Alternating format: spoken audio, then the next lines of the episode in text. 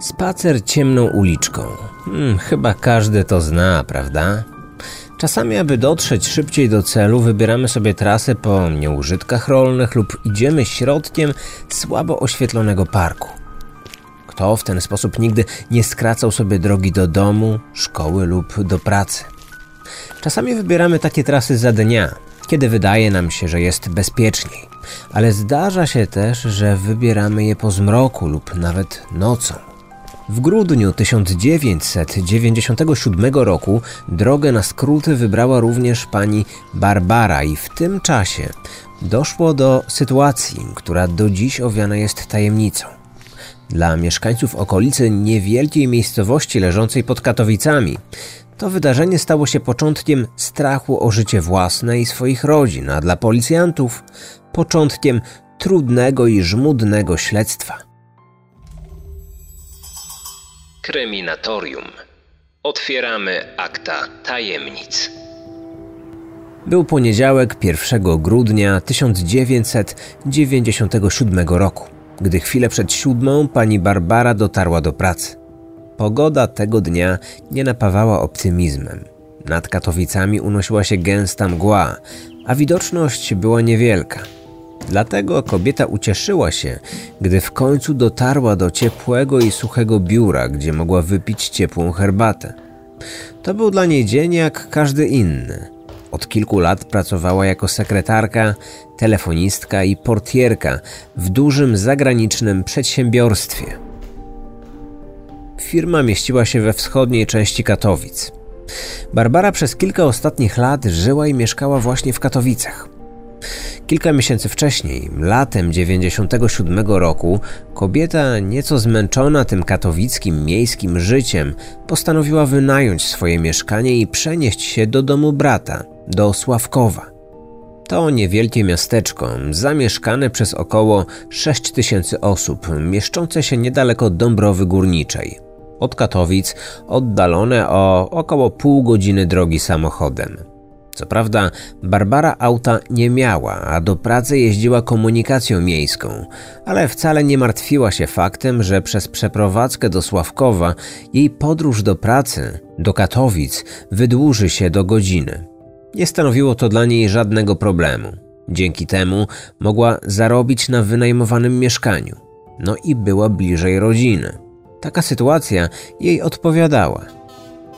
Barbara do pracy jeździła pociągiem, który z dworca w Sławkowie odjeżdżał chwilę przed szóstą rano. Miała w zwyczaju siadanie w wagonach mieszczących się na końcu składu. Z reguły podróżowała samotnie, nikt jej nie towarzyszył. Pracę zawsze kończyła o 15.30. Była skrupulatna i sumienna, co potwierdzali praktycznie wszyscy jej współpracownicy. Dlatego w biurze zawsze zjawiała się punktualnie i wychodziła dokładnie po 8 godzinach pracy. Ale tego feralnego 1 grudnia 97 roku poprosiła szefową, by mogła wyjść 20 minut wcześniej. Jak tłumaczyła, miała coś pilnego do załatwienia na mieście. Przełożona kobiety zgodziła się na to bez wahania. Barbara zawsze była pracowita, więc w czym problem? Jednego dnia mogła popracować przecież nieco krócej. Chwilę po piętnastej Barbara zabrała swoje rzeczy z biurka i ruszyła do centrum Katowic. Ze swojej firmy do banku, do którego planowała się dostać, miała niecałe 10 kilometrów. Wsiadła więc w autobus miejski. Po kilkudziesięciu minutach podróży dotarła do pierwszego oddziału PKO Banku Polskiego, mieszczącego się w centrum Katowic. Tam, dokładnie minutę przed 16, dokonała wpłaty kolejnej raty drobnego kredytu, który zaciągnęła już jakiś czas wcześniej. Jak przekazała później kasjerka, wpłata wynosiła dokładnie 100 zł i 66 groszy. I to właśnie pracownica tego banku była, jak się później okazało, ostatnią osobą, która widziała Barbarę żywą.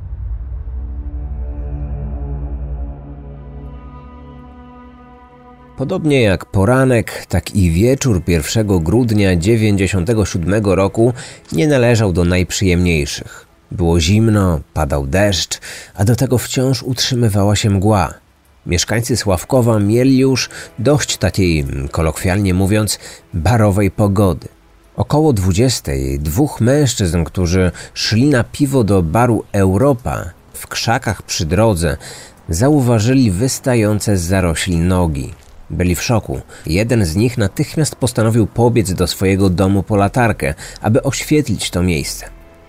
Jego dom mieścił się niedaleko, więc szybko był z powrotem. Na ulicach panował mrok, było zupełnie ciemno. Dodatkowo mgła ograniczała widoczność do zaledwie kilku centymetrów. Gdy mężczyźni oświetlili krzaki, nie mieli wątpliwości. To było ciało kobiety, do tego do połowy obnażone. Ta kobieta nie ruszała się, dlatego pomyśleliśmy, że nie żyje. Na początku w ogóle nie wiedzieliśmy, co robić. Przecież niecodziennie człowiek znajduje martwą osobę w krzakach. W oddali zauważyliśmy pojazd pogotowia energetycznego. Pobiegliśmy tam i poprosiliśmy dwóch siedzących w aucie mężczyzn, aby wezwali policję. Zanim jednak zdążyli wykonać telefon na komisariat, na ulicę, przy której stali, wjechał radiowóz. Czwórka mężczyzn natychmiast wyskoczyła na drogę, aby zatrzymać policyjny wóz. Zaskoczeni policjanci początkowo zastanawiali się, o co chodzi i dlaczego wieczorem cztery osoby wyskakują im prosto pod maskę samochodu. Oczywiście postanowili porozmawiać ze zdenerwowanymi mężczyznami.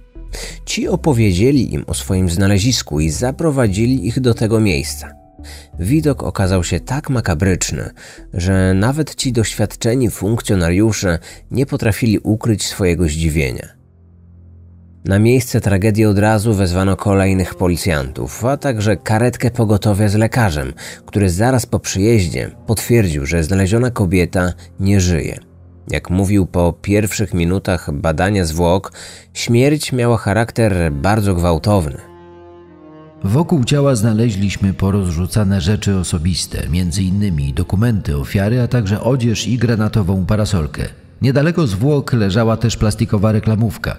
Przeszukaliśmy ją dokładnie. W środku znaleźliśmy kilka bombonierek z czekoladą i dwa opakowania orzechów ziemnych. Teren przeszukiwało kilkudziesięciu funkcjonariuszy, ale nic więcej nie znaleźliśmy. W dokumentach policjantom udało się znaleźć informację, że ofiarą jest 40-letnia Barbara K. Denatka, gdy ją odnaleziono, była ubrana w białą bluzkę z krótkim rękawem, na którą założony miała fioletowy, krótki żakiet. Miała na sobie też czarną spódnicę za kolano i granatowy, długi płaszcz. Wokół szyi była chustka, przypominająca popularną wtedy arafatkę w kolorze beżowym w czarną kratę. Na nogach ofiara miała czarne buty, typu botki, na lekkim obcasie. Ciało leżało około 10 metrów od jezdni, w krzakach. Drogę od krzaków oddzielał rów, głęboki na półtora metra.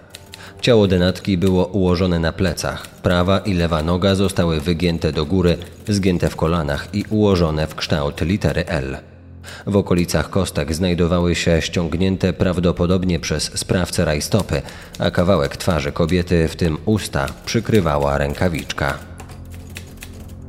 Jak ustalono, Barbara została zaatakowana, pobita, zgwałcona, a na końcu zamordowana. Sprawca po zabójstwie przeszukał torebkę i siatkę, które kobieta miała ze sobą.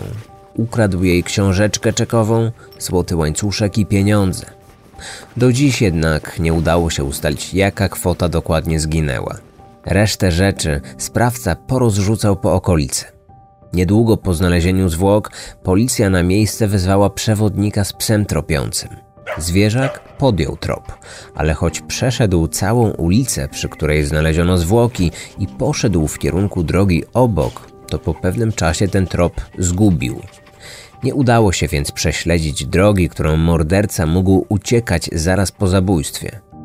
Nie widział go też żaden świadek, a to jeszcze bardziej komplikowało sytuację. Policjanci byli w kropce. Sprawę szybko zakwalifikowano jako zabójstwo. Równie szybko ciało zamordowanej trafiło do zakładu medycyny sądowej ówczesnej Śląskiej Akademii Medycznej w Katowicach. Kobieta miała na twarzy wiele sińców i obrażeń, ponadto mocno podbite było jej lewe oko. Według lekarza przyczyną zgonu były obrażenia głowy i szyi, połączone z uduszeniem w wyniku przeniknięcia krwi do płuc. Opisane obrażenia wynikały z urazów zadanych narzędziem twardym i tępym. Lekarz twierdził, że mogła być nim ludzka pięść. Urazy w okolicy szyjnej mogły być wynikiem duszenia. Z kolei otarcia na skórka w okolicy narządów płciowych wskazywały na to, że doszło do gwałtu. Tak brutalne zbrodnie nie zdarzały się w spokojnym do tej pory Sławkowie. Mimo, że w samym rejonie Katowic dochodziło wcześniej do brutalnych zabójstw, to mieszkańcy byli przerażeni i wstrząśnięci. Pierwsza policyjna hipoteza zakładała, że Barbara po wpłaceniu raty kredytu wyszła z banku i udała się na katowicki dworzec PKP. Stamtąd w pół do szóstej miała ruszyć pociągiem w kierunku domu swojego brata w Sławkowie. Skład po drodze zatrzymał się między innymi w Sosnowcu Południowym, w Kazimierzu i w Dąbrowie Górniczej. Policja brała też pod uwagę, że kobieta nie zdążyła na ten pociąg i przyjechała późniejszym. Ale istniała też inna możliwość. Jedna z koleżanek, z którymi pracowała pani Barbara, opowiedziała nam, że czasami, gdy kobieta wiedziała już, że nie zdąży na pociąg lub z jakiegoś powodu ten miał duże opóźnienie, Barbara decydowała się na powrót do domu tak zwaną okazją, czyli po prostu korzystała z autostopu. Może tego dnia było podobnie i zamiast pociągiem pojechała samochodem z kimś obcym, być może ze swoim przyszłym zabójcą. Mimo, że ta opcja wydawała się najmniej prawdopodobna, to nie można było jej zupełnie wykluczyć. Funkcjonariusze badający sprawę dotarli też do obsługi dworca i pociągów, którzy pracowali w dzień zabójstwa. Policjanci rozmawiali ze sprzedawcami biletów, przekąsek, sprzątaczkami, a nawet z konduktorami, ale nikt nie zapamiętał kobiety. Żadnych rezultatów nie przyniosły też przesłuchania osób podróżujących tego dnia pociągami na tej samej trasie co ofiara. Nikt kobiety nie pamiętał i wyglądało na to, że nikt jej tego feralnego dnia po wyjściu z banku już nie spotkał. Udało się ustalić, że jej standardowa droga do domu wyglądała tak, że po wyjściu z pociągu Barbara szła w kierunku budynku dworca. Prawdopodobnie przechodziła przez pustą już o tej godzinie poczekalnię i wychodziła na ulicę znajdującą się tuż przy dworcu. Chcąc skrócić sobie drogę do domu, mogła wybierać trasy przez nieużytki rolne i zarośla, znajdujące się niedaleko ulicy we wschodniej części Sławkowa, przy której znaleziono później zwłoki. Taką trasę na skróty mogła wybrać też w dzień swojego zabójstwa. W toku śledztwa policjanci przesłuchali dziesiątki osób, w tym rodzina ofiary, sąsiadów i współpracowników. Rodzina i znajomi z pracy byli zgodni w opisie Barbary. Wszyscy zeznali, że była to osoba spokojna, skryta i zamknięta w sobie. Nigdy nie wyszła za mąż, nie miała też partnera ani dzieci. Była nieco zakompleksiona, nie nawiązywała z nikim bliższych relacji. Nie miała też zbyt wielu przyjaciół. W miejscu pracy była bardzo zdyscyplinowana, punktualna i dobrze wykonywała swoje obowiązki, ale nie wchodziła w bliższe relacje ze współpracownikami. Dobre stosunki utrzymywała właściwie jedynie z własną rodziną. Siostry Barbary zeznały, że w ich towarzystwie była uśmiechnięta i rozgadana, ale mimo tego nigdy nie zwierzała się im z żadnych problemów. Nie opowiadała też o swoim życiu prywatnym ani sprawach sercowych. W zasadzie nikt nie wiedział zbyt wiele o tym, co czuje i myśli, albo czy na przykład się z kimś spotyka.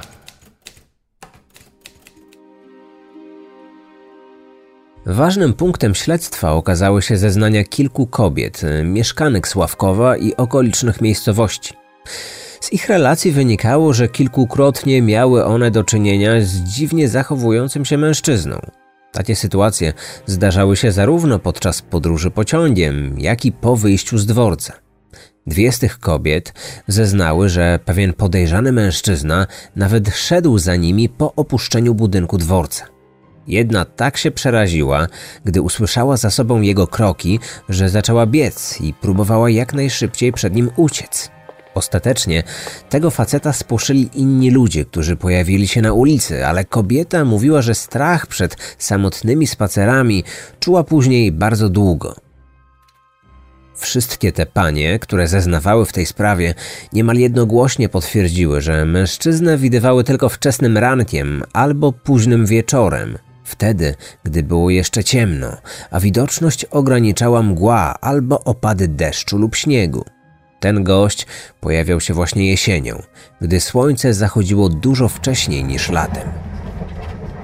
Jedna z kobiet zeznała, że spotkała go kilka razy w pociągu jadącym z Katowic do Sławkowa. Mówiła, że to był przerażający i odrażający typ. Samym wyglądem budził niepokój. Chodził po przedziałach, rozglądał się, a potem wybierał jedną z kobiet jadących tym składem, siadał naprzeciwko niej i się na nią gapił. Nawet nie patrzył, mówiła kobieta, ale właśnie okropnie się gapił. Panie opisywały, że mężczyzna mrużył wtedy oczy w taki dziwny sposób, że widoczne były tylko jego białka. Do tego strasznie głośno dyszał i hmm, pocierał się w okolicach rozporka. Na podstawie wspomnień jednej z kobiet, która miała z nim styczność, stworzono jego portret pamięciowy. Gdy inne kobiety zobaczyły ten rysunek, od razu potwierdziły, że to właśnie tego gościa widziały, że wyglądał bardzo podobnie. Mężczyzna pomiędzy 25 a 30 rokiem życia. Około 175 do 180 cm wzrostu. Włosy krótkie, czesane na prosto, ciemny blond. Ubrany w brązową kurtkę, niebieskie dżinsy i ciemną koszulę w kratę.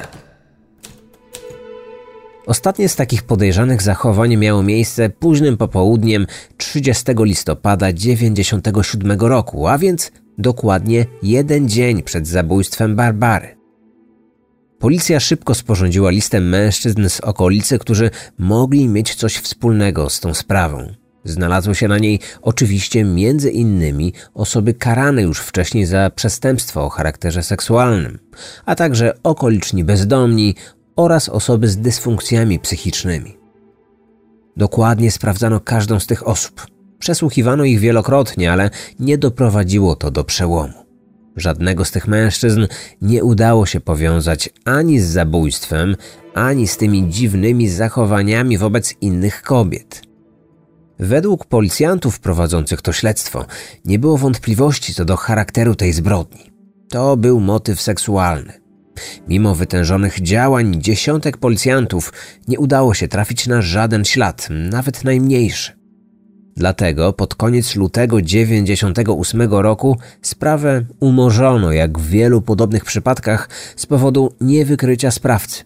W uzasadnieniu prokurator napisał – to trudna sprawa i trudna decyzja, ale na obecnym etapie postępowania rokowania na wykrycie sprawcy gwałtu i zabójstwa Barbaryka dają jedynie działania operacyjne policji. Z tego względu brak jest racjonalnych przesłanek, by kontynuować śledztwo w sensie procesowym, przez co umorzenie postępowania wobec niewykrycia sprawcy jest uzasadnione.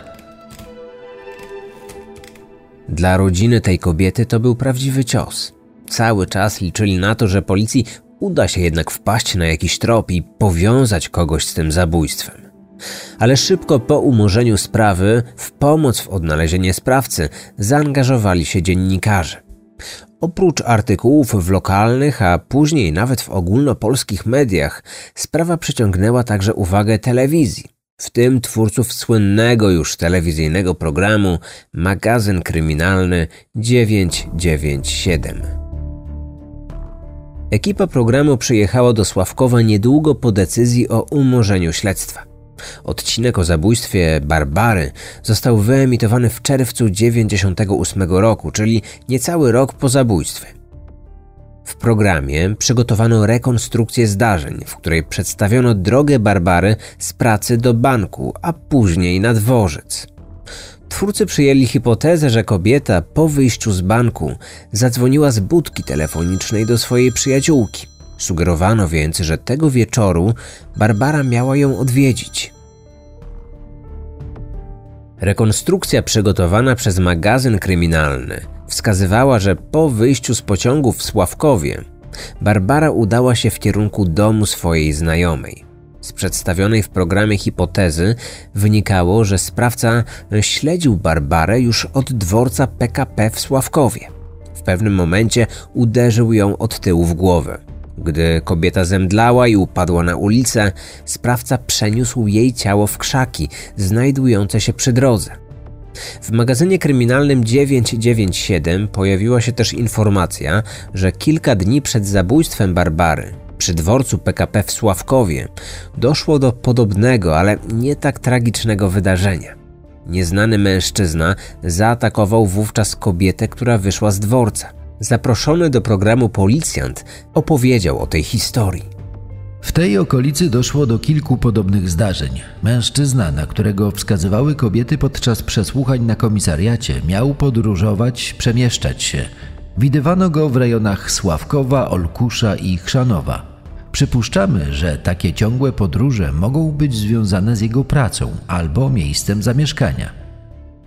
Zdaniem inspektora, który gościł w programie, podejrzany mężczyzna był widziany nie tylko w pociągach jeżdżących na trasie Katowice-Sławków, ale także w komunikacji miejskiej w różnych miastach tego regionu.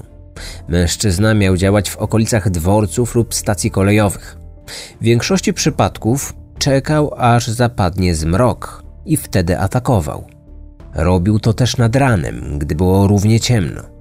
Zdaniem śledczego, sprawcy popełniający przestępstwa z pobudek seksualnych działają cyklicznie, stąd tyle też przypadkowych podobnych ataków, w tym jeden zakończony tragicznie. Policjant zwracał też uwagę, że sprawcy działający z pobudek seksualnych w dużej części na pozór mogą wydawać się zupełnie normalni. Nie wyróżniają się niczym z tłumu. Często mają rodziny, żony, a nawet dzieci i pracę. Są dobrze oceniani przez sąsiadów, współpracowników i krewnych. A to dodatkowo utrudnia ujęcie takiej osoby, bo nikt z jej otoczenia, rodziny, pracy, znajomych nie podejrzewa, że może ona dopuszczać się takich strasznych czynów. Zainteresowanie mediów zabójstwem Barbary nie malało. Na początku lat 2000 tę sprawę na warsztat wziął też inny popularny wtedy program – TBS, czyli Telewizyjne Biuro Śledcze. W programie dużo uwagi poświęcono życiu Barbary. Z rekonstrukcji telewizyjnego biura śledczego wynikało, podobnie jak z tej przedstawionej przez magazyn kryminalny 997, że kobieta po wyjściu z pociągu w Sławkowie przeszła przez pustą halę dworca PKP i już wtedy szedł za nią nieznajomy mężczyzna. Po chwili zaczepił ją i poprosił, by się zatrzymała, ale Barbara, nieufna wobec nieznajomych, zignorowała tę prośbę i poszła dalej. Wtedy ją zaatakował. Śledczy przekonują, że to morderstwo nadal pozostaje w zainteresowaniu śląskiej policji, a czynności trwają. Przedawnienie karalności zabójstwa Barbary nastąpi za 15 lat. Do tego czasu wciąż jest szansa na złapanie zabójcy i pociągnięcie go do odpowiedzialności. To okrutne morderstwo niestety do dziś nie doczekało się finału w postaci ujęcia i skazania sprawcy. Dlatego co jakiś czas wracamy do tych wydarzeń.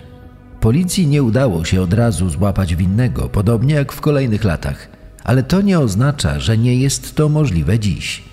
Wielokrotnie policjanci natrafiali na podejrzanych, a ostatecznie sprawców po wielu, wielu latach od popełnienia zbrodni. Liczymy, że i w tej sprawie wciąż jest to możliwe. Odcinek powstał na podstawie informacji zawartych w uzasadnieniu postanowienia o umorzeniu śledztwa w sprawie Barbary K. Wykorzystano także artykuł dostępny na blogu bez przedawnienia oraz archiwalne zapisy programów magazyn kryminalny 997 i telewizyjne biuro śledcze.